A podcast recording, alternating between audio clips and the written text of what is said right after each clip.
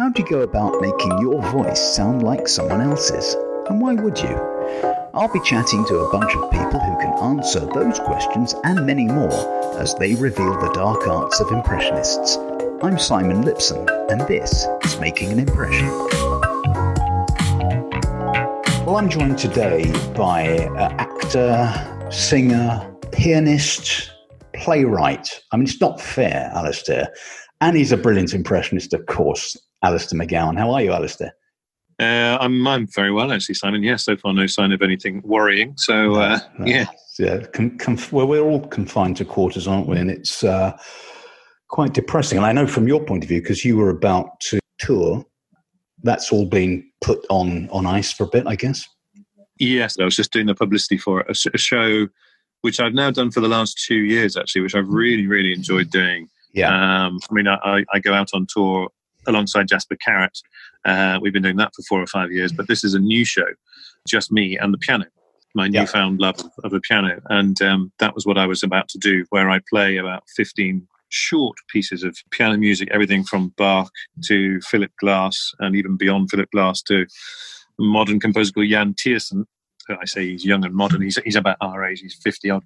But um, I play 15 pieces, and in between, I talk about the piano pieces and also do impressions. So I always say it's the only show in which you can see Roger Federer introducing a piece of music by George Gershwin. I mean, it is an interesting mix, that isn't it? It's, uh, and, I, and yeah. I think I'm right in saying you you're not you know you haven't you weren't brought up playing the piano you you've kind of taught yourself at a higher level for the last three or four years in order to was it was it in order to be able to do the show or just was that initially just a kind of a passion project well very briefly because i can talk about the piano all day long and i must. Um, i had always wanted to to go back to playing. I played for two years and i was about eight years old. My mother was a very very good pianist and played forever mainly show tunes but she introduced me to a lot of classical music. And then finally, yeah, about five years ago, I went back to playing properly. I'd tinkered a bit, but I just happened to meet somebody on a cruise ship. I was doing a show on the cruise ship, the only one I'd ever, ever done. Yeah. I don't think I'd go back again now on a cruise ship. And she just heard me fiddling around late one night on the piano there. And she just said, You've got some talent. You know, and I said, Oh, it's too late for me, Lucy. I, I can't play now. I'm 40, whatever I was, 49. And she said, It's never too late. I said, Oh, everyone says that. And she said, I will teach you the minute we get back. And she did. And my immediate aim was to learn enough short pieces by Eric Satie who's a composer I'd always been fascinated by. And yeah. people probably know his music even though they don't know it. He, he wrote the famous, most famous pieces is Gymnopédie, which is used all the time as incidental music on television documentaries and in films. And I wanted to do a show about him. And that's the first thing I did. I learned just about six pieces by him and played them in this show that I devised for Edinburgh. Mm-hmm. But then Sony Sony Records came to see it quite by accident. And they said, Would you do us a CD? And I went, uh, I didn't say anything to them, but to my agent, I said, I can only play those six pieces. You can't have a CD of six three minute pieces. And she said, Well, learn some more. So uh, I did that for a year. And then, having done that, Gyles Brandreth, in fact, was one of the many people who said to me, because uh, Gyles lives nearby, he said, You know what you should do now? You should do a show that combines your love and skill on the piano with also your wonderful ability to do these impressions that you've been doing for so long. Now, I think that would do very well. And I thought, you're joking. No one's going to want to see a show like that. But that's what I've been doing on and off for the last two years, and that's what I was about to do. I will come back to it a bit later on, the, the, this show, because I think it's such, such a, an interesting mix. But what I wanted to do was kind of start at the beginning. Now, you know, I should confess, uh, you know, we've worked together way back. And as we were talking off camera just before the mm. show, and you couldn't even remember me being on the first series of Dead Ringers, which is which is fine because as I unfortunately, as I've said in, in a few of my podcasts along the along the way here, that it felt like a pretty anonymous experience for me because I didn't get many voices. We'll we'll come back to Dead Ringers, but uh, we think we did. Did you do? You did the games up? I'm not sure we ever did the games yes. up together. We must have done that together. I mean, don't yeah. don't be offended by me not remembering you doing Dead Ringers because fine. I don't remember who else did it. I barely remember myself doing it. In fact, I remember years ago starting out on on weekending, which is now much derided, but actually was was very very popular in its time. Yeah, I did. I and did weekending. Like, well, it was like the Now Show with, without the audience, and it was yeah. it was very good, you know, and it was very of yeah. its time, yes, but it was good. But I did that. It was the first job I ever did, 1989, I think, 1990, and um, I remember the team on, the, on it at the time were, were uh, Sally Grace, Bill Wallace, David Tate, and AN Other. And then I became AN Other for quite yeah. a while. And when I did that job, I remember after five or six weeks on it, being aware that David Tate, who was brilliant and a real guru to me, and Bill Wallace, they'd sit around and they were probably yeah, early 50s then, maybe mid 50s. And they'd say, uh, Did we do that job together, Bill? I don't remember. Did we do that? I can't remember. Did you do the, were you ever on the Navy Lark? Sal, did I do the Navy Lark? And I was thinking then, how can you be so disinterested in your career that you can't remember what you did? Yeah. I thought, how awful. And I thought, I'm never going to be like that. Every job will matter to me. I will take no offence. Um, but, uh, yes, the, game, the games that we must have done because I did all of those. I think that's yeah. my show. So we must have done a few of those. I certainly remember doing the last series of that. So I, I probably took it into retirement. So um, I, I, take the blame for that. I, I remember doing that with uh, with John, with Jon Culshaw. I'm pretty sure the first uh-huh. series of, of Ringers was uh, Yumi Culshaw and initially Kate Robbins, and then I think Jan Ravens came in at, at some point halfway through. I, I can't remember. I, have kind yeah. of consigned the whole of that to a, a, kind of a dark history, and I don't want to think too much about it. But anyway, we, we will come back to that. Let's yeah. uh, let's go back to where it all started. You're from, you're from Evesham. Uh, yeah, yeah, yeah. And Evesham. what kind of kid were you? So were you at, at school? You know, were, were you the show off? In the playground? Were you doing the teachers? Uh, you know, were you desperate for attention, or were you the the introvert? Rather like I was, I was very introverted, but I'd have my little group of friends, and we we just do impressions to each other. I was probably even more introverted than that. At school, I loved the lessons. I liked learning. I liked nearly every subject except art, which I hated. Yeah. And um, I was very serious, apparently and uh, I loved sport. So that's really yeah. where I made friends and uh, endeared myself to people was because I was good at all sports, mm-hmm. as, a, certainly as a young young kid. And then at uh, high school, yeah, I, I, was in all the teams, you know, football and basketball, and I used to play lots of tennis and badminton and table tennis and everything. So no, I, but I was never really somebody who entertained kids in the playground or in small groups. And in fact, when I then went back after having been to university and drama school, so by then I'm what 24 or something, I went back to my hometown where my parents still lived. My sister still lives there now, as does my mother. And I remember going to the local pub for the first time in years, and someone said, "Oh, Ali," I said, "Oh, yeah, we, we remember you. Yeah, what are you doing now then?" I said, oh, "I'm a comedian," and I remember their faces. They went, "You?" I went, "Yeah, doing quite well." That's yeah. when you and I were doing the circuit together. Yeah, yeah. yeah. Went, but you never, you what? You doing what? because I was never the class clown. I sat at the back. I got 10 out of 10 in my maths. I got yeah. A's in my English. You know, I was top, always the top of the tests. And I was on the sports field and never did anything like that. So it all so, happened after I'd left. But you must have known you had a, a, a facility for doing voices and accents. Uh, you, so you kind of in your in your bedroom, just you know, kind of doing Richie Benaud yourself, or no? Again, really, uh, this is a heck of a parallel there to draw. But I saw a documentary. Well, this must be twenty years ago now about Fred West, and Fred West's children were interviewed after everything had happened, and I think both the parents by that time had, had killed themselves or died in, in prison. Yeah. But they said we we didn't know anything was wrong because you know you're brought up how you're brought up, and if that's what your parents do, that's what they do. We didn't know that they was doing anything wrong. They're your parents. Now, yeah, it's stupid parallel. But my mother always did impressions of everybody she met. So when we, my sister and I, started doing impressions of people that we were at school with, we just thought, well, that's what everyone does. Yeah. So we never thought we were doing anything that was special. And even when I went to university, I'd do a few voices and people would laugh at it. And I'd think, well, everyone does that, don't they? Because everyone's mum does that, don't they? Right. So it was only really when I got to drama school that people started to, or certainly latterly at university, people were going, "Oh yeah, you do all the impressions of all the people in your year or your your." Yeah, your I mean, do you, do you remember at that time, you know, as, as, a kid or as a teenager, doing any voices? What were your early your early voices, just just for your own your own amusement? Well, the only one that I really did two that I did, th- well, okay, three, three, four, four. Hey, 46. That was, yeah. okay, yeah. So when I was younger, I remember doing the guy off Dad's Army, who was only in the latter series called Talfryn Thomas. we had teeth like that, and he used to say, Captain Mainwaring, Captain Mainwaring. and I used to do him yeah. Uh, around the house when I was 12 or 13. And then I remember in 1980 when West Ham won the FA Cup, and Trevor Brooking was interviewed. My dad and I were watching, and Trevor scored what he called a rare header. And my dad was so amused by this rare header that we were doing our Trevor Brooking impressions for weeks afterwards, going, "Yeah, it was a rare header. The ball came across, you know, and I was just there. It was a rare header. And uh, I, I, don't know he scored goals with me, but it was a rare header." And that became a thing. But again, I was yeah. never thinking this is what I'm going to do. Yeah. And then yeah. I think not long after that, or around that time, my voice broke. And my sister, who loved music, she was really into the music scene. I wasn't. But she, she was, I was just chatting one day in my bedroom. My voice was suddenly got a bit like this. And being from the Midlands, I suppose I had a slightly stronger accent than I do now. Yeah. But she said, You sound like John Peel now. Your voice is broken. And so I listened to John Peel, and that, that became somebody else who I think, uh, certainly when you and I were doing our yeah, uh, yeah. things on the circuit, it was somebody that you just did. You just, everybody yeah. did John Peel. So yeah, indeed, that was by, by accident, you know, and uh, that's now transmogrified, which is another thing I'm sure we'll talk about. But that transmogrified the John Peel voice for me into somebody called um, Mike Dilger, who does um, does the nature things on the One Show, and they're always looking at birds and go, these, these birds are absolutely brilliant, they're amazing birds. And so yeah, you you you, yeah. you realise after a while there are not just species of birds, they're species of voices.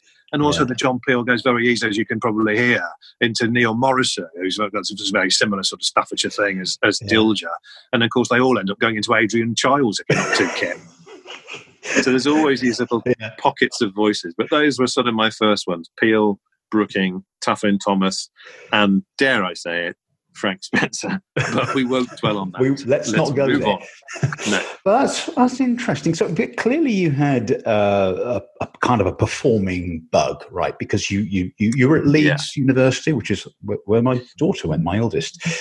And from there, you went to, to drama school. So was was this something that just hit you at some point, or was it something you'd kind of nurtured for a while and thought, you know what, I think I'm going to give it a shot?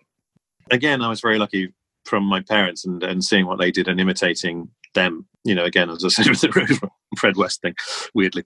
My mother, from as, lo- as young as I can remember being, she was always doing amateur productions. Everything that went on at the local society in Evesham, she was involved in. Yeah. So I would go along and see them from the age of four, seeing her in South Pacific and seeing her in My Fair Lady and seeing her in Carousel or whatever else, and then the accompaniment that she went into doing the piano. So I was soaked in this idea of stage and performance. She just right. loved it.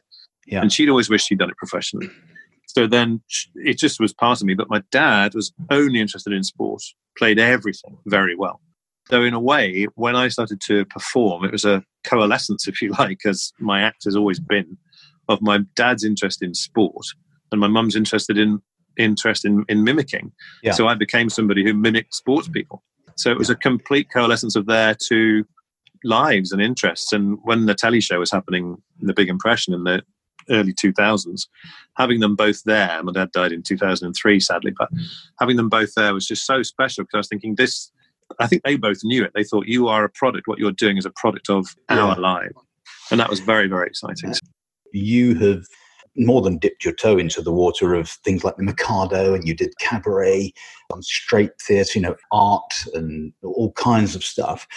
And you've been you've worked with the RSC. Come on, I mean, this is this is serious. Yeah, well, that was, um, that was the other thing which was always that was always prevalent in our lives because we lived in Evesham. It was twelve, I think, 12, 13 miles from from Stratford on Avon, and my mother. From 1954, I think onwards, my mum, or even 1950, had gone to the Royal Shakespeare Theatre to see every single play. So she took us along to quite a few of those when we were sort of late teens. So again, to to work there for me in 2005 or whatever it was, the first night I was so thrilled to be on that stage at Stratford yeah. and knowing what it meant to my mum. Yeah. And she was in the audience.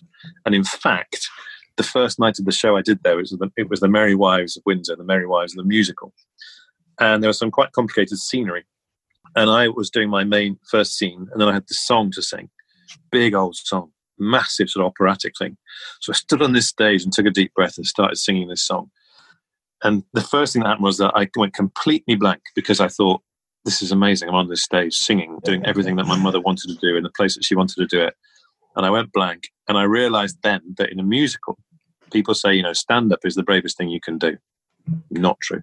Musicals are the bravest thing you can do as a performer. Because in stand up, you know what is right, but there is no right. You can do what you want. So if you forget it, you move on. No one knows. No one cares. But in a musical, more than a play, you forget your words in a song. The band doesn't stop. The band doesn't. They just carry on. yes. So you've then not got to remember what you've forgotten. You've got to remember what's what they are now at. Fortunately, yeah. I did. I got back into the song. We carried on. But then the scenery, which I mentioned, there was something was meant to fly out behind me. It got caught on the rafters and started crunching in front of the audience and blistering yeah. and splintering, and all this wood was flying around the stage. And I came off stage afterwards, and all the cast was saying, "Well done for carrying on." And I went, "What?" And they went, "Didn't you see?" And they stopped the show to redo yeah. the set. And I went, "What?" And they said the whole thing was falling around. I said I had no idea because I was so pleased to be on that stage yeah. that I just did the song. Didn't even notice that the set. It, but also, it kind of it kind of brings to brings to light that that sense of you know the, the focus, the concentration, and the fact, mm. as you say, in stand up, you can be you can just you can wing it. If something's going wrong, you can wing it. Find a way out. You know, yeah. um, and this is what always terrified me about even dipping my toe into into acting. I, I was in a double act, which was a, a, sketch thing, but it was just the two of us. So you know, and even then, I was terrified. What if I've have I forgotten a line? Is she? What's going on? And suddenly, if you've got a you know company of you know fifty people or something, and a, and an orchestra, that's pressure. Okay, yeah. um, so let so you you got to you finished drama school, and then you launched yourself onto the comedy circuit. I kind of remember seeing you. I think it was the old uh, the Wheatsheaf. Remember the yeah. in in Wardour Street, I think it was. Um, and then Rathbone I, Place. Rathbone Place, that's it. And I remember seeing you at the Edinburgh Festival in what used to be the, the Pleasance Bar, I think, uh, yeah. which is now it, since burned down. But um, I kind of seen you doing impressions and I wouldn't say I was inspired by it because I had no inkling that I could a do impressions and b that there was any route for somebody like me. And I was, you know, been a solicitor and then I, I was running businesses, so it yeah. never occurred to me that uh, you know I could actually do something like that. But you you went into it pretty much from you know finishing your formal education and then into stand up. So what? How did you see that bridge before even crossing it? What was the thing that that inspired you to to take that leap? Well, I've often thought about this since because I watch interviews with other comics, you know, and and they live for comedy. They've always, you know, absorbed everything. You know, if it, it was my generation, they've watched old footage of Steve Martin and and uh, Lenny Bruce and people like mm. that. And now the new generation, you know, they watch their Eddie Izzards and they watch Dylan Moran and they watch whoever else it is, Lee Evans, and they get soaked in that. I must admit, I was never interested really in the history of comedy for me, shamefully, probably, doing stand up was really, in those days, a, re- a way of getting acting jobs. And there were a tranche of people in things. Simon Bligh was one, I'm sure you remember him. I remember uh, him, various yeah. others. I mean, Paul yeah. Rogan, lots yeah. of people who really were actors, Monkey, and they thought, I think, I must do some sort of performance. And if I do this enough, I'll either get acting jobs through this or this will become my acting thing. And I think that's the difference. Some comics are just born to be comics, and some people act it. And I, if I'm honest, I acted it. And all I was thinking was, if I do this, then I'll get a job at the RSC, or I'll get a comedy film, or I'll get. That's why I started. Right. But then as things developed, I got bitten by it, and then wanted to take it as far as I could.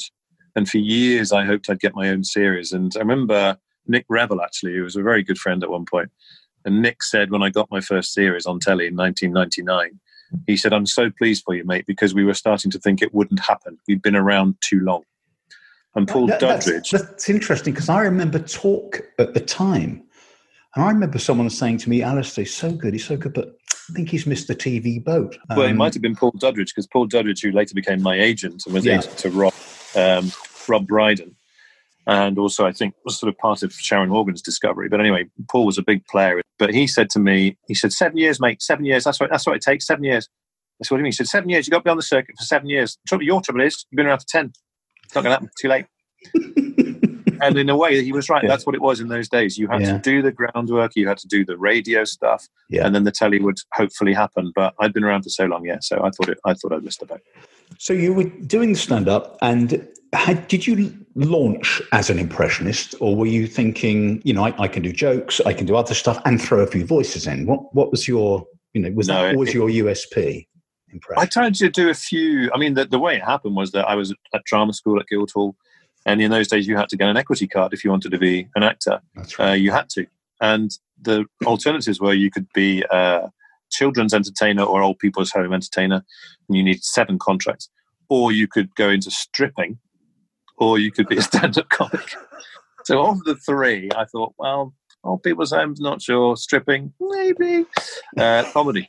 So that's why I did it. And I thought I'll do my seven shows. And I'd done a review at the Guildhall and done a lot of writing for that, a lot of impressions. And I'd met a fellow there called Simon Cartwright. And Right. Simon was a former student and he did some really good impressions. And I said to him, How do you do this? How do you do this? And uh, at the time, I just did Russell Harty, who was who was, who was doing all the churches. The time was Russell, lovely Russell. And um, I did Russell Harty. And I also did uh, Dame Edna Everage and Rolf Harris and most of the people who are now part of Operation Yewtree yes. who I won't do.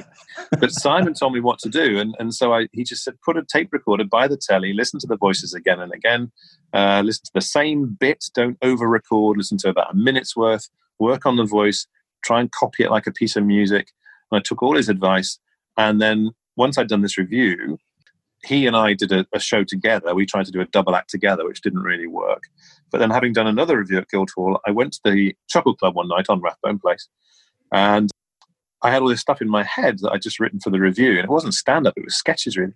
But I walked in late with a friend from Guildhall, and Eugene Cheese, bless him, Yeah. who was wonderful and really always very helpful to me. He was on stage as a compere, and he turned around to the door as I opened it, and he went, "Are you the next act?" And of course, the audience all laughed, and uh, I said, "No." And he went, "Oh well, never mind." Uh, so uh, here's the next act. And then in the interval, I went up to him and I, I said, uh, "What did you mean by that?" And he said, "Oh, the, the last act hasn't turned up. We're in act short." He said, uh, "Have you got anything you want to do?" Just laughing. And my mate with me, who knew about the Guildhall review, said, "Do it, do it, Ali, do it. Just do the stuff you did at Guildhall. Do it, do it." So this lad Andy Cryer, who I never saw again, really, he just prompted me to do it, and I stood up and paraphrased on the spot all these sketches that I'd done in the review, and it went really well. Yeah. And Eugene Cheese came up to me afterwards, which he never ever does, and he settled it, and he said, uh, "Okay, I'll book you uh, in a month's time, and I want 15 minutes from you." And I went, "I've only got that." And he went, "Well, write some more then."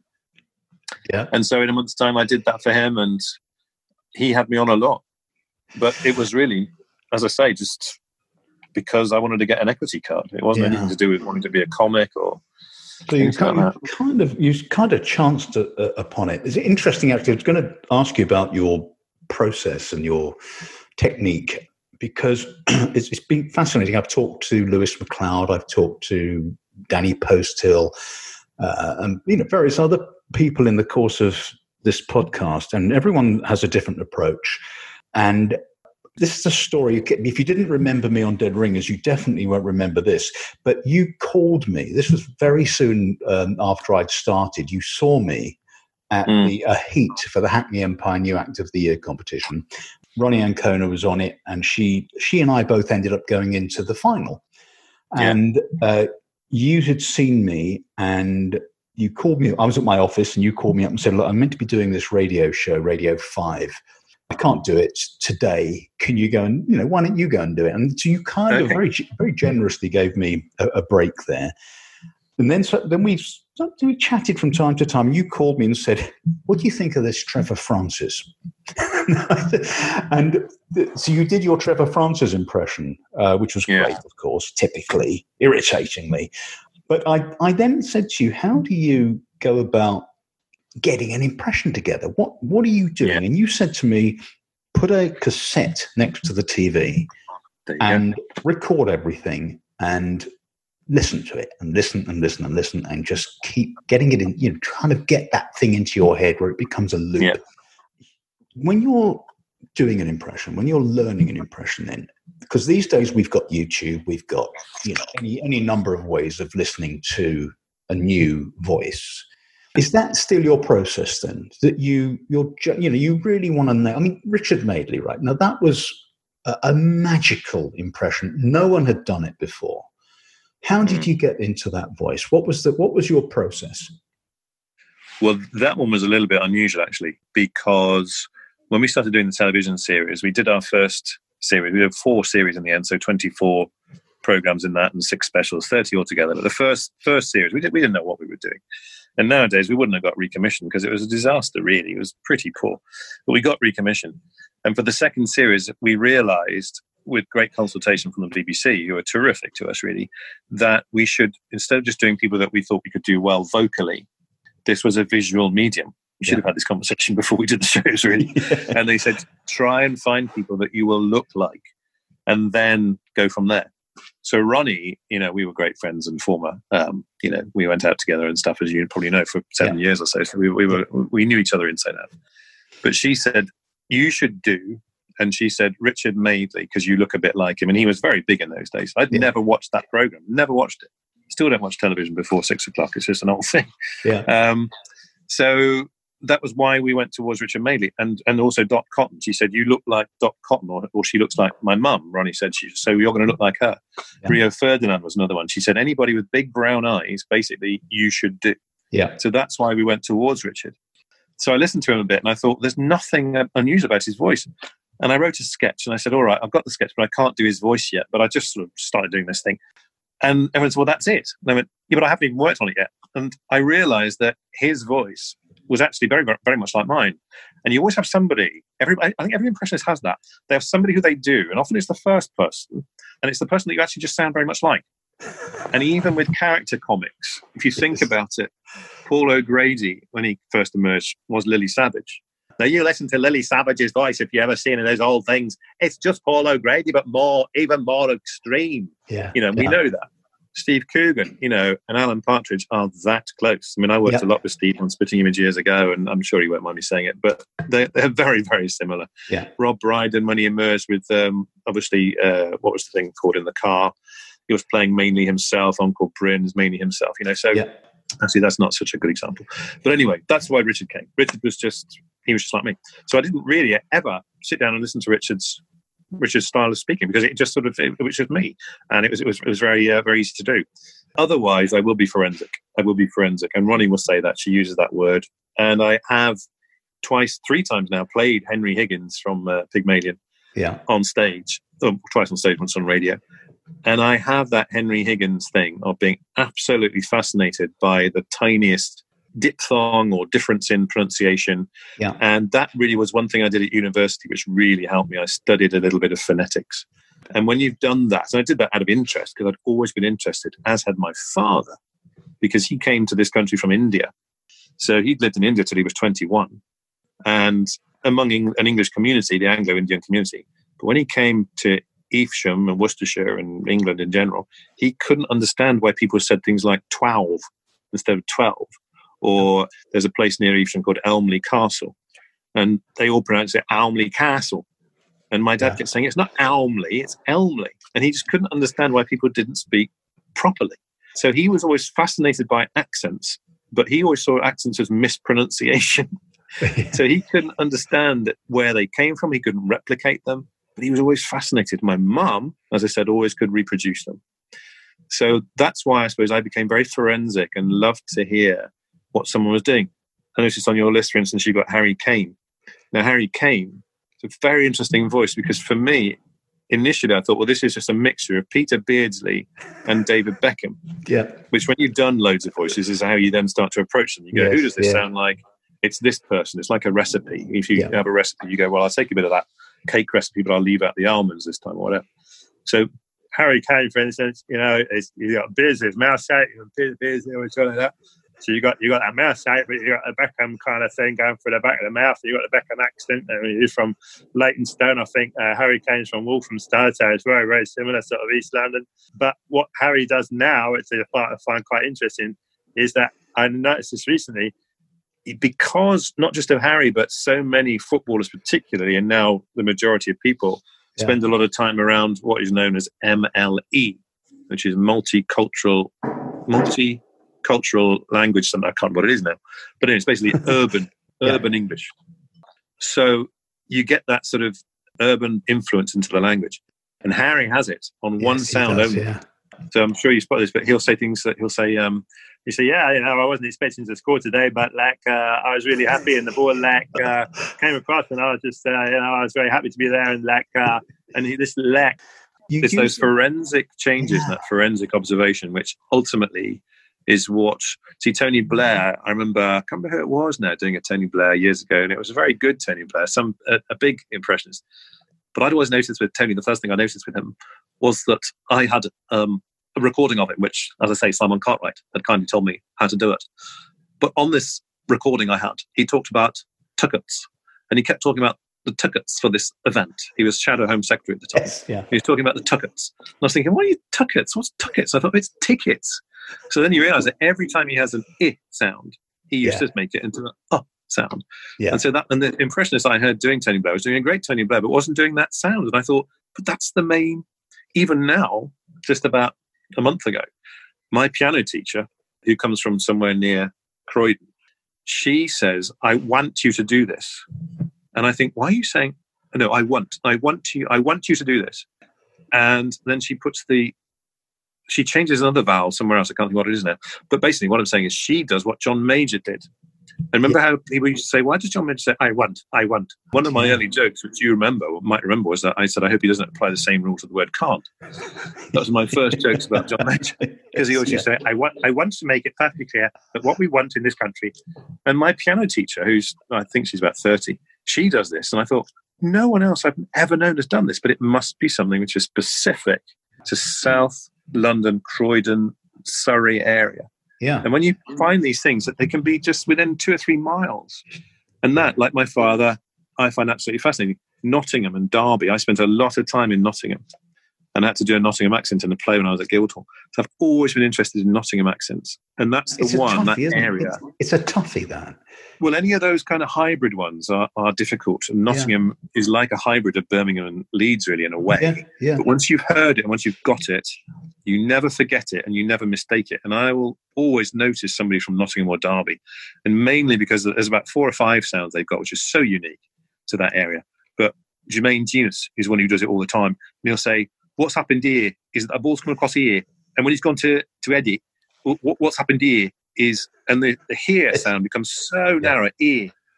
Yeah. And he goes, yeah. what, what, he's doing there and. There's the other one you see. What he's done there and what he's doing there and what he's doing there I just love all that sort of stuff. But again, for me, that goes from the exposure I had in our day to Henry Normal, who used to do a lot of gigs in those days. And I loved Henry's poetry. But Henry, Henry was from Nottingham, and he had a very, very strong Nottingham accent. Everyone thought he was from Manchester because he lived in Manchester. And he thought, that's, that's an odd Manchester accent you got there, mate.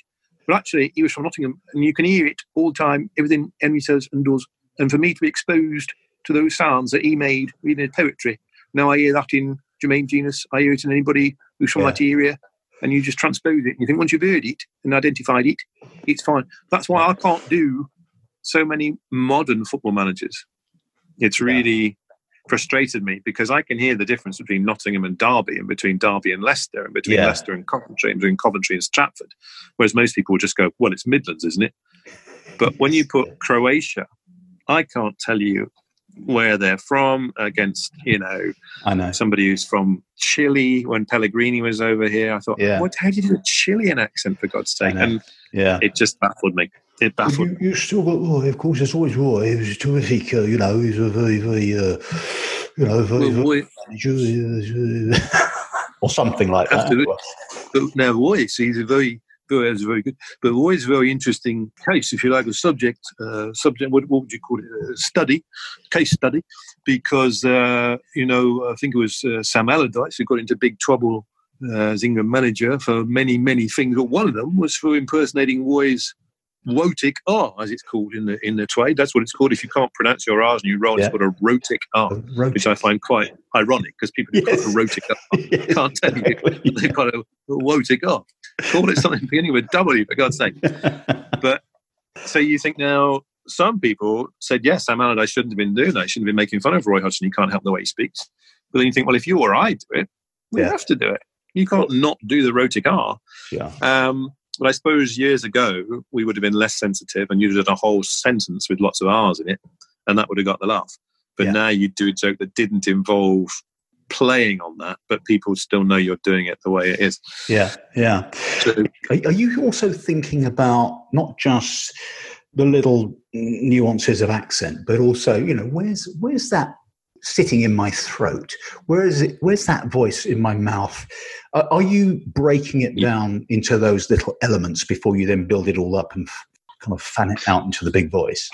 Yeah, definitely. I mean, apart from listening again and again to that that piece of audio that you've got. And I would always stress audio is better than video because the minute you've hmm. got a visual stimulus, you're watching, you're watching the yeah. face, the eyes, whatever else. Yeah. That can come in later because sometimes you can't work out what someone's doing with their voice. And you go, what are they doing in their voice? One person I can't do, it really frustrates me, although actually it doesn't matter because from a national point of view, doing gigs on tour, nobody knows who he is. But in London, Sadiq Khan, I find fascinating, but I cannot work out where his voice is placed and I can't even begin to do him. I've tried, I can't do it. But the other day he made me laugh because he said something. He said, uh, "I can't say this clearly enough," and he can't say anything clearly enough. But he said, "I can't say this clearly enough," and he just says but I can't look out where it's coming from. And in that case, what I need to do is to watch the mouth because I've noticed yeah. his mouth doesn't move at all when he's talking. Doesn't doesn't, yeah. doesn't move at all. But uh, he's a he's a kind of a he's a gabbler, isn't he? He's kind of it, it, you he's a gabbler. Little, little inarticulate, yeah, kind of sounds. I can't I can't I can't he's think of anything terrible, more. terrible speaker. But also, yeah. you know, you need to look at someone's attitude is the important thing. I think that's where my acting background, as well as the linguistics that I did at university, my acting background at Guildhall come came in, I suppose, still comes in handy. You think, what is this person's attitude? And one of the people that that really helped me with years ago was Kevin Keegan, because I'd, I'd grown up with Kevin, hearing him interviewed, you know, when he was playing for Liverpool, and obviously then he went on to play for England, and you know, and he always had that sort of uh, quite sing-song voice, and he was always very friendly and welcoming, you know. And when he became Newcastle manager, there was something else there. And that day that it exploded, you know, when he went, I would love it, I would love it, all that. You suddenly realise then, if I hadn't realised before, that with Kevin, what there is is this immense repressed passion. And it's that pride about being from Scunthorpe, you know, and having struggled and come from a mining background and having made it big and worked hard.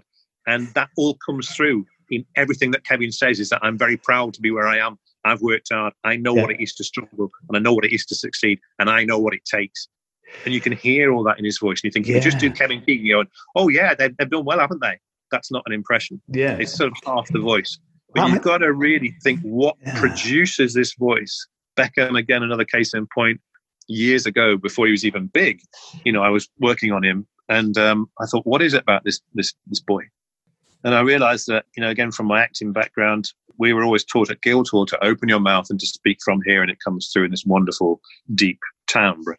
But if you close things off, it's generally about being shy.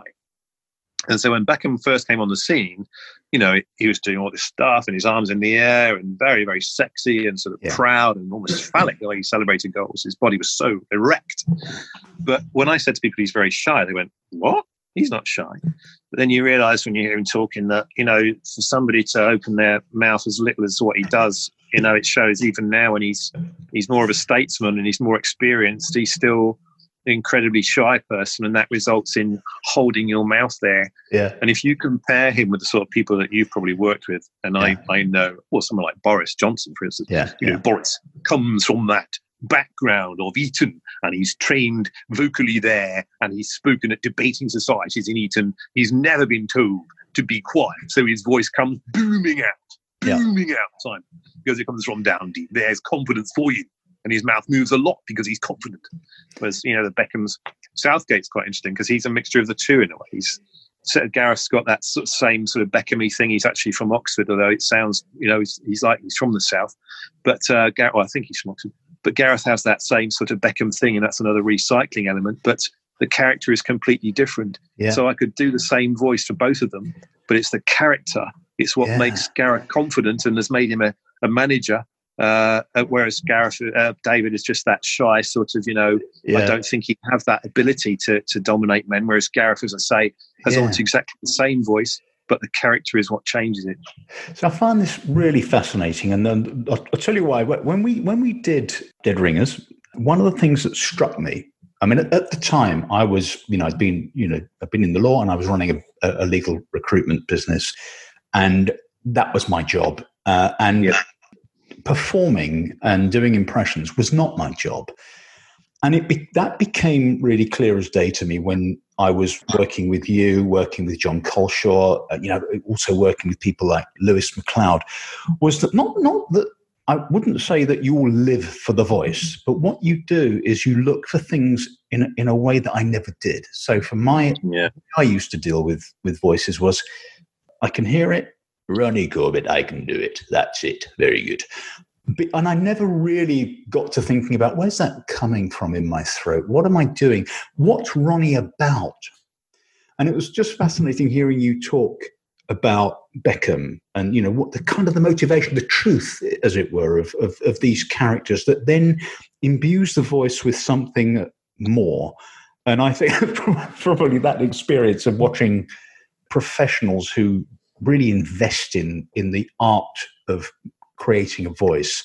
That made me yeah. think, yeah, well, I'm, I'm just a kind of a, a school, a playground mimic. I'm quite good, but I, I'm never going to be because I probably wasn't as fascinated by the, the production of yeah. the voice. And, and I get from you, and I, I've had certainly from uh, from Lewis and Danny Postal, a real a real joy, a real passion in you know in mm. the creation of a voice. I mean, is that do you feel that? Is that is that because you don't do yeah. it in a purely analytical fashion. You're not cold about it. You're you're you're genuinely feeling something as you as you create a, a voice and a character.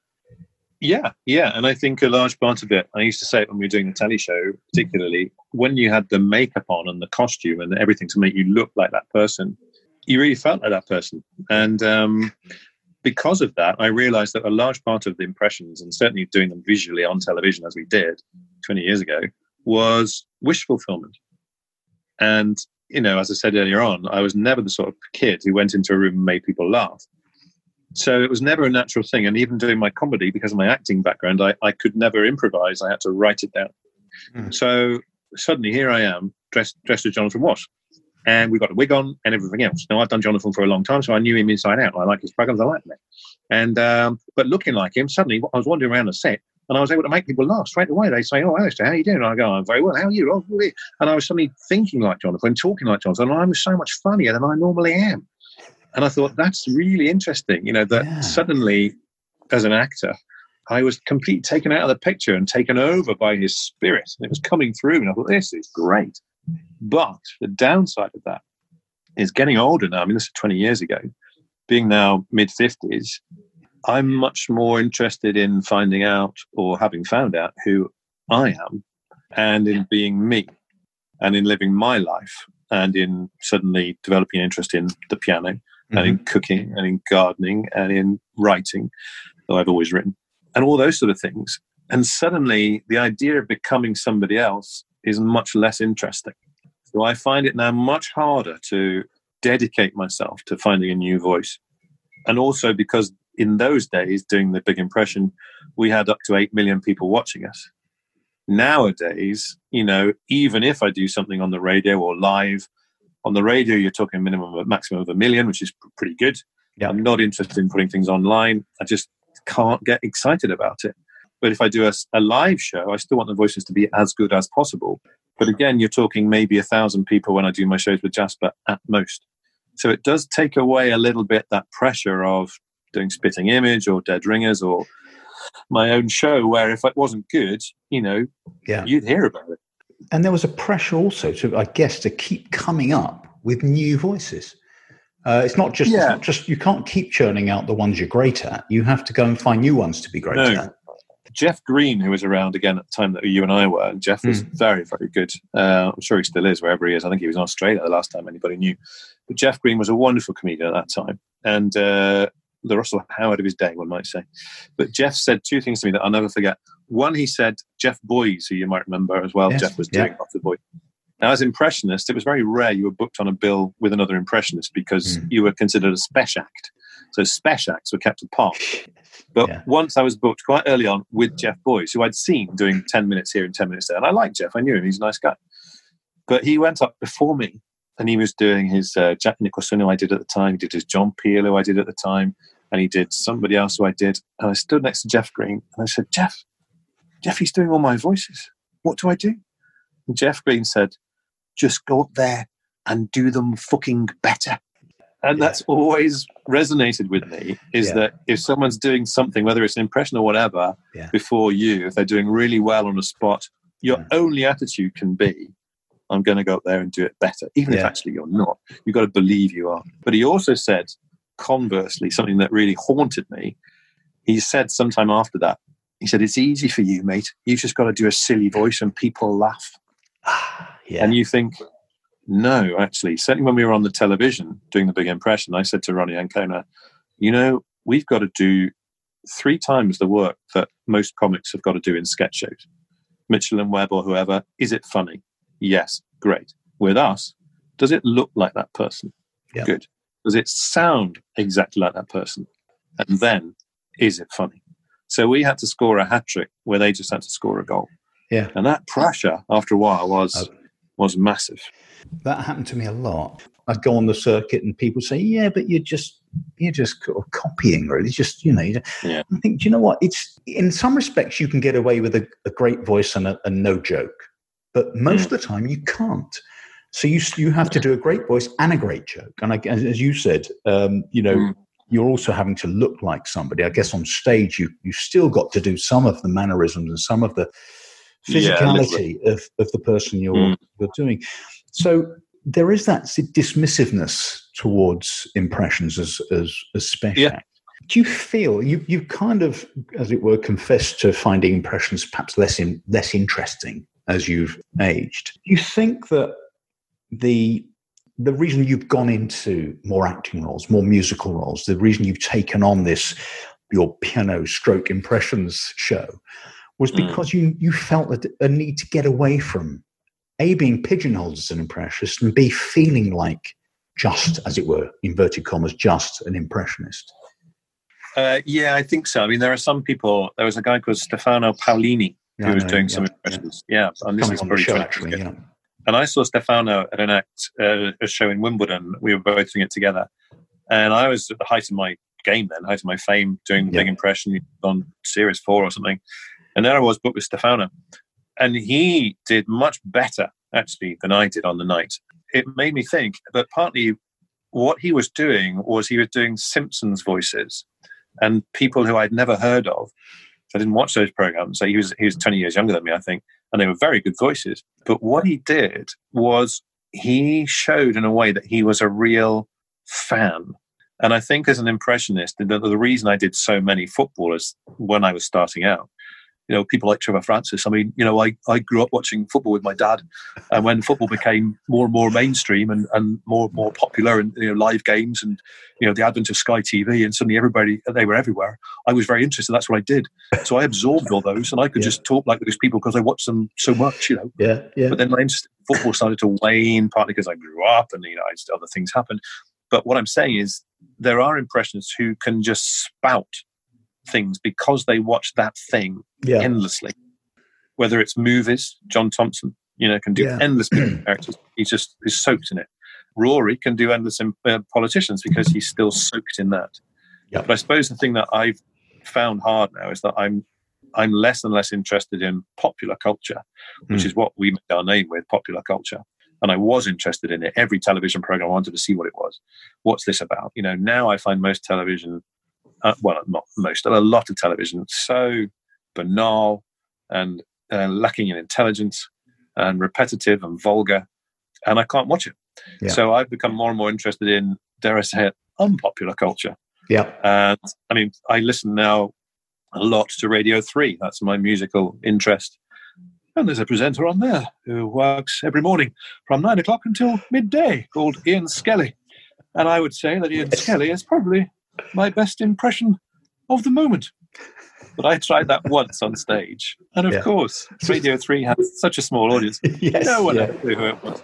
And I'm thinking, you know, years ago I would have made an effort to listen Yeah. to Chris Moyles on Radio One so I could do Chris Moyles. Yeah. Could I bear now to listen to what's that fella's name? He's actually quite good, Greg James. yeah So that I could, so that I knew him inside out. No, I wouldn't want to do that. I Yeah. would rather do what I want to do. And that's the thing as an impressionist, you have to be I think I think maybe there's a guy called Josh Berry who's now doing very well and does Dead Ringers. I worked with Josh about seven years ago at Wimbledon at a function, Yeah. and he did a brilliant Nadal. His Murray, I watched, but I didn't think it was as good as mine, and probably isn't as good as yours, Simon. but watching him doing those people, I thought, now you know tennis inside out because he was doing things I'd never noticed Nadal did, little ticks, and I thought, oh, that's very, very good. Djokovic, yeah. that's very, very good. He's picked up on things. But then I thought, maybe what's going to happen now is that impressionists, because of the way television's gone, where you've got Sky Sports this, you've got yeah. Eurosport that, you've got golf channels, football channels, this channel, people will specialize in certain areas, yeah. put themselves online, which he's done as tennis impers- impersonator. You get people who I've seen online. I don't spend much time online, but I, I saw a few doing impressions of Benitez, you know, and they do just football managers. And I think yeah. that's the way it will go now. You'll get yeah. this person specializes in this, this person specializes in that, because that's what people watch. Interesting. And, we, we, I think we share a passion for tennis, and and um, you, I know you do Federer, don't you? Which is an unusual one, and mm. I, that would never occur to me to even try it because he his accent has got a, he's got little touches of French, German, South African. Uh, how do you even get into a voice like that? Well, I had an idea about Federer, and it was the idea actually that I wanted to do. And his voice didn't matter so much because it was the idea was so strong. It was based on a friend's answer phone message. I've got a friend who's a trilingual teacher. Yeah. And his answer phone message, always for 30 years, has been him saying, I'm sorry, but Colin isn't here. Please leave a message after the tone and he'll get back to you. In first English, French, German, English, French, Italian, Spanish. English, French, Italian, Spanish. So each word is I, I am sorry, lo siento, excuse, je, je, je m'excuse, but, may, ma, me. And it goes on and on like this. And I thought, if I could do that as Federer. Yeah. So that's what I've always done as Federer, this routine where he's just going, uh, I played very well. J'ai très bien joué. Ich habe today, aujourd'hui, heute sehr gut Tennis gespielt. And, und hopefully, j'espère, hoffe, I can maintain, pouvoir maintenir, dass ich meine Standard des Standards tout bon niveau so beibehalte. And, und all the way, allez jusqu'au bout, damit ich again, encore une fois, this year, cette année, dieses Jahr, wieder bis an das Ziel kommen. Thank you, thank you. three interviews in one. Yeah. So that's what I always did. And the impression didn't matter. But then I started watching him for a different program I was doing a couple of years ago. Yeah. And I, it suddenly improved because I realized that a lot of what Federer does when he's interviewed is that he always sounds like he's either on the verge of tears or on the verge of laughter. and it's again is this sort of again getting inside the man, and that's that's what helped it is that uh, you realize that he's he's very passionate and always very emotional one way or the other and um, and that's what really helped me to get him. And of course you know as, as do i that if anybody laughs it's a great contagious thing. So to do him i still do that routine but at some point i'll have to change it. Yeah. and and if i do Federer now laughing in interviews i think it always makes people laugh because you're hearing me laughing as him and he's laughing at himself and so those different things. But again it's still not of course, Andy um, is also massively passionate, isn't he? But somehow he's it's that it, that containment. There's always that containment, but there's always a little, particularly when he's lost a huge match. There's always that little you know, he's just, and he, even if I think he's actually has lost it a few times, you know, yeah, you know, I thought, you know, I'm trying hard, that kind of thing. And it's yeah. it's interesting how even somebody as, as contained as that in his you know his public persona still lets that yeah. thing happen. Um, well, my my thing with Murray is is more having spent some time in the tennis world backstage, not much, but it was yeah. one year I was doing interviews for Five Live and things, and, and going back and seeing those interview rooms. They have to do an interview after every single match they play. Yeah. It's in their yeah. contracts at any level. So can you imagine? Okay, footballers, you know, they play 42 games. Well, it used to be yeah. 42, whatever. How many they play now a year?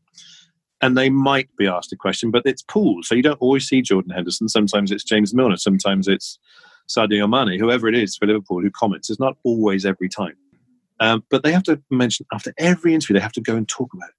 And I think that's what I hear in Murray, rightly or wrongly, is this absolute tedium of, oh God, um, how do I feel about this match without saying I just feel exactly the same as I did the time I lost last time to this player? And what do I think of my chances in the next round? Well, look, they're probably 50 50. That's what Tom Stoppard would say. Rosencrantz and Guildenstern are dead. What are the chances of this coin landing heads or tails? It's actually 50 50. Please don't ask me any more tedious, bloody questions because he's very intelligent, Murray, and he's very witty, and he, he's a real prankster.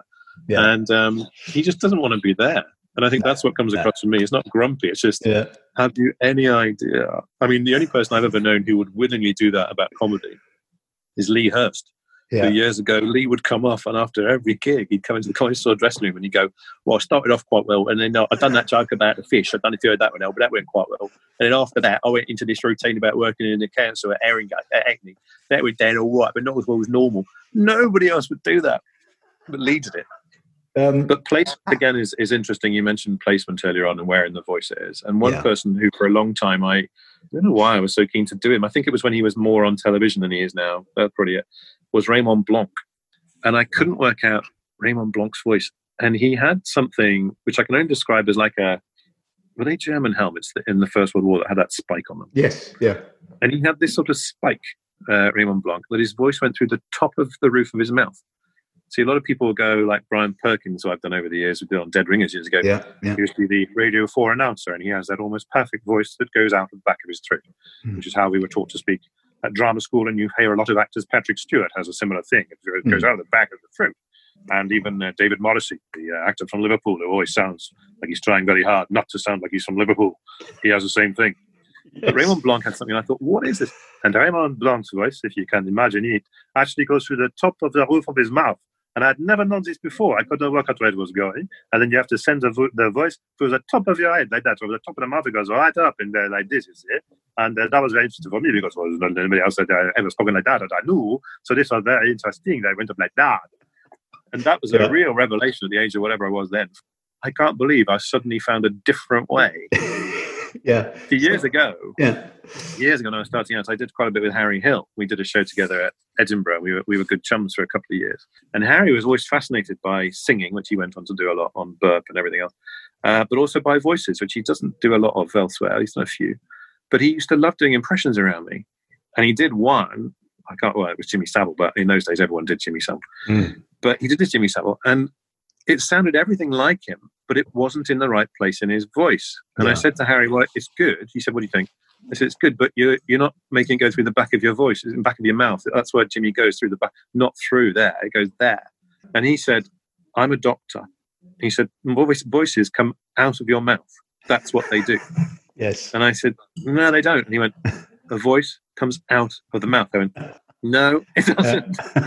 and we had quite a row, and. Yeah. Um, I haven't really seen him since. but he was just saying anatomically it comes out of the mouth, but it doesn't, and that's a big thing to realise.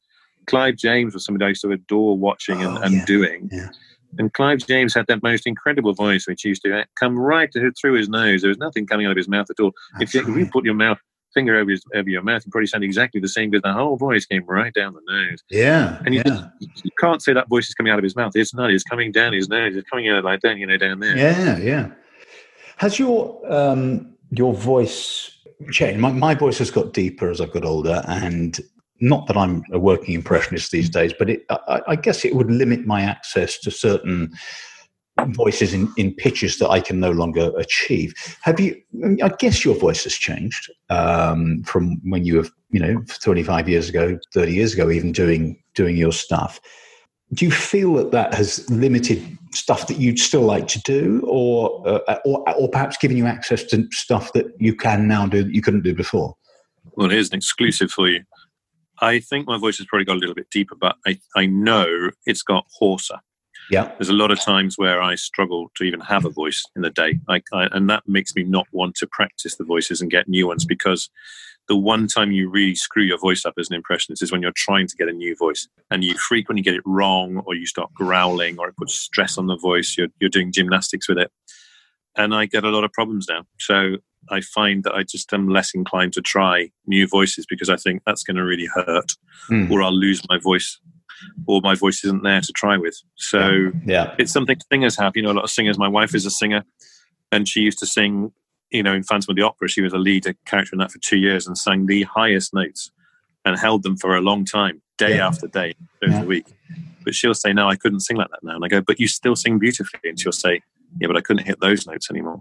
Yeah. And I think the way I feel with my voice is certain voices I never did. Andy Gray years ago was massive on Sky, and yeah. um, I, I, saw him at quite a few functions in the mid '90s. and he said to me, he said, "When are you going to do me, big man? When are you going to do me?" Yeah. He said, "Nobody's anybody in football till you do them. When are you going to do me?" And I said, "Well, Andy, rest easy, never." And he said, "Why?" And I said, "Because if I did your voice every night of the week on a smoky stage at the comedy store, yeah. I would have no voice within three days. So I'm not going to do you." Yeah. Kinnock was another one. Never did Kinnock uh, because that. Of course, yeah, yeah. You find a way of doing some smoky voices, but that they generally really damage your own voice. Yeah, absolutely. Alistair, we could, we could, well, personally, I could personally carry on this conversation for another couple of hours happily, uh, but I guess you probably need to get somewhere. Oh, mind you, where are you going? It's you know you're locked down. But anyway, well, I, I, I, actually have a piano lesson on Zoom at four thirty. There we are. Well, then I, I can't keep you forever. I've really enjoyed this. It's been great fun, and I yeah. just want to finish. I can't believe with... you're sixty-one, by the way. Sorry. I can't believe you're 61. You can't believe I'm 61. Oh, bless you. Right. Bless you. I, have got a, I've got a special filter you know, to just it's working. Um, good head of hair helps. Good head of hair helps. It does help. What? Uh, give me a t- teach me a voice because uh, I haven't really done impressions for ten years. I mean, not in any any kind of serious way. So. Yeah. Um, I, I, just would. I've been asking everybody on on the series to give me a voice, teach me a voice. Yeah. I'm failing but heroically with virtually every one of them. So, I mean, just just pick anyone that you like doing, and I probably don't. Well, there are certain voices that you know they depend on the accent. So I don't know how your Welsh is. Is your Welsh all oh, right? Smashing! I can do Welsh all day in it. Okay, very good. Yeah, that is good. It's somebody who interests me uh, quite a lot, and it's not a voice that hurts you, but it doesn't mean being quite loud. Is Robbie Savage? Robbie Savage. All right. And the thing the thing I have to think of with Robbie is that um, he always sounds like either he doesn't believe that the microphone is actually working, so he shouts all the time, or mentally you have to say maybe he was from I don't know if this is right. He was from a big family and he always had to get his voice heard across a very big room when he was a kid. But he just shouts all the time. But at the same time, he's smiling. So it's like somebody lose their temper at you. They're really enjoying it well, I try it. I can try it. I'm shouting. That's all I'm doing. I feel I'm shouting in a Welsh accent. That's about it. That's all I got. Well, and I'm, and I'm smiling. he's also though because he's trying to get his point across. He sort of takes fewer words. So there you were doing yeah. it, but you're too yeah. fluent. So just imagine you're saying, "No, I think right that Wales can qualify, but what they have to do, chappers, is make sure." So it's like he's across try that. Every word you've got so to get across he's, them. He's start, he, he can't keep it going, like, and he has to keep stopping to, to, to make himself. So he's even thinking what he's trying to say. He can't even work it out. Anyway, That's well, I, look, I, I but also myself, placement. Robbie is a back of the throat man. so again, you've got that writer's nerve to do it. So it's going out the back like that. It's going out the back. Keeps, yeah. So you got to laugh at yourself while you're getting annoyed with somebody else. and you go up at the end as well to make so people realise that you finished. Well, I'm I'm giving myself five out of ten just just for trying. Uh, but the accent was very good. It is. um, Alistair McGowan, it's been a real pleasure, a real joy. Lovely to see you again after Thank all these years. And um, maybe you'll come back again. I, I, I was writing notes furiously and lots of ideas, and we never got around to half of it. So if, if perhaps at some point later in the series you fancy coming back, uh, I would be yeah, thrilled sure. to have you back. Fantastic. But for now, thank you everybody for listening to Making an Impression, and thanks to my special guest, Alistair McGowan. Goodbye.